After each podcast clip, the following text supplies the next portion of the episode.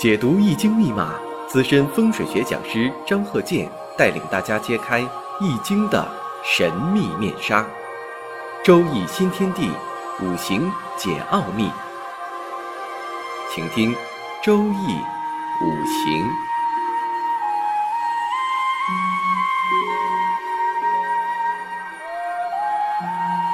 上山微电台荣誉出品。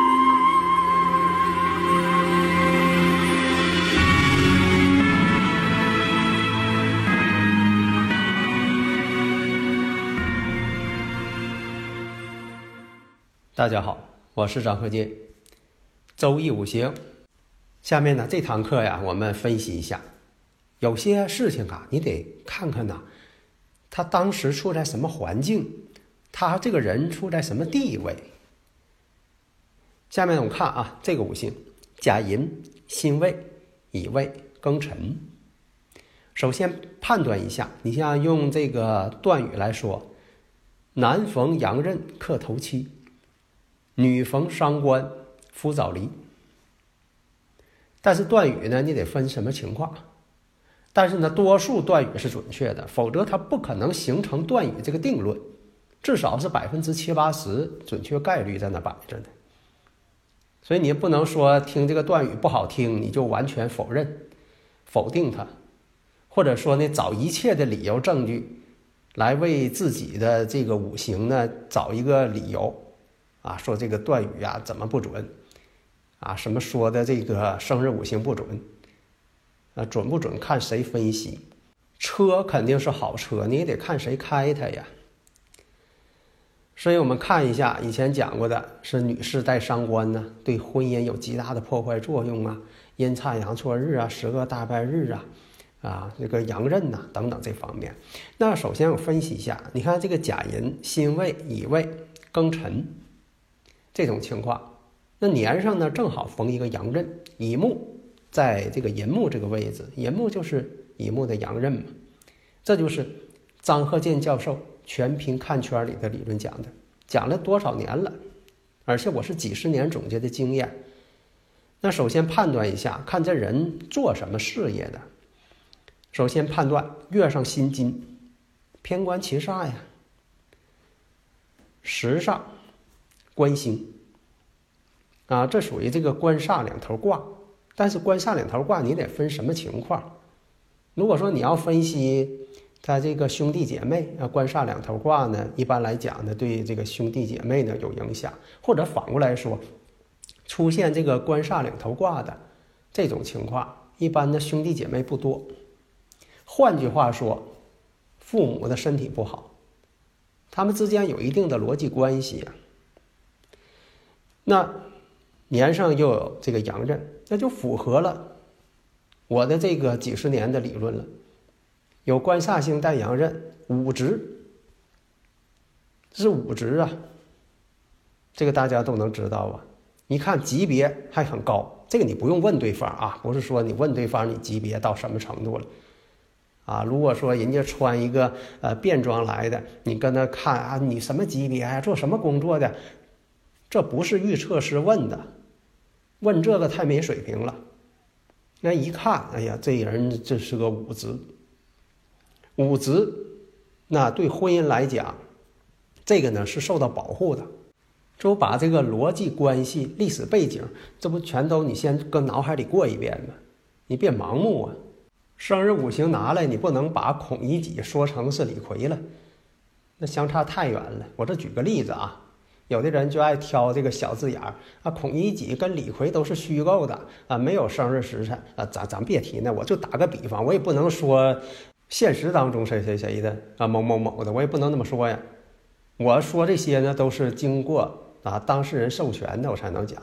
人家没说让讲，我就不能讲。做这个工作的最起码的职业操守必须得有，必须得遵循。你看。通过这个逻辑分析，你看这一连串的逻辑分析，一下把这个人的所有的情况基本上掌握个大概了。第一点，武职级别还很高。当然，你要谈论兄弟，兄弟不多。如果在过去啊，就说的在这个自然状态下，呃，兄弟不多。另一个，我们再看，如果大前提你确定了，他是武职，五职呢这个级别还很高。那在婚姻上，如果说你现在没看出他是五职，你要分析在婚姻上一看呢，哎，下边呢有两个未土，两个婚姻宫，啊，有一个尘土。另一个呢，你看年代，这年代呢，如果说这几十年以前了，那这个事情呢，你更加确定了，婚姻没问题。啊，即便说可能有一些，呃，短暂的分离呀。或者是因为这个工作事业的关系啊，可能是好长时间的不在家呀。另一个呢，我们再看呢，上面呢有这个偏官七煞，又有官星，但是能不能扛住这官星呢？哎，没问题，能扛住。年上呢有甲寅木带阳刃，带阳刃更证明是五职。你看他们之间啊，这个逻辑关系全都通了，那。五职已经确定了，婚姻即便说有两个婚姻宫，没有问题，可能是在感情上会出现同床异梦，但是没有大的问题，没有说这个人宣布离婚，或者是哪个人啊出现有这个外边有什么问题了，特别是女方，没有问题，乙庚又相合，乙庚又合金了，这说明把一切。都交给了自己的事业，那有的人也说了，那年上毕竟他有个劫财啊，那劫财他不也夺财吗？这不也夺妻吗？请记住，甲木入木，甲木已经进入这个未土木库了，他有这个心没这个胆，所以那这个事情呢，就说你你这一看基本定论，婚姻上没有问题，级别又很高，而且事业上谁跟他比竞争者啊？都不在话下，这个都不行。为什么呢？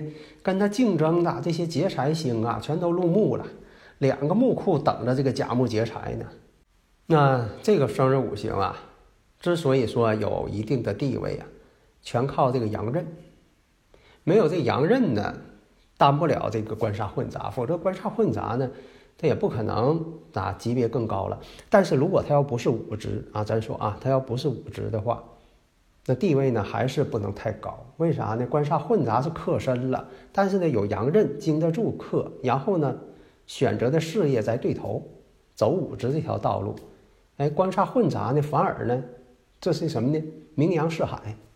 判断呢，这个不是说的我这个顺着他说啊，因为这个我判断的时候，你看大家呢，呃，有机会我给这个看的时候啊，判断的时候，你看我都不问对方，我从来不打听对方的消息。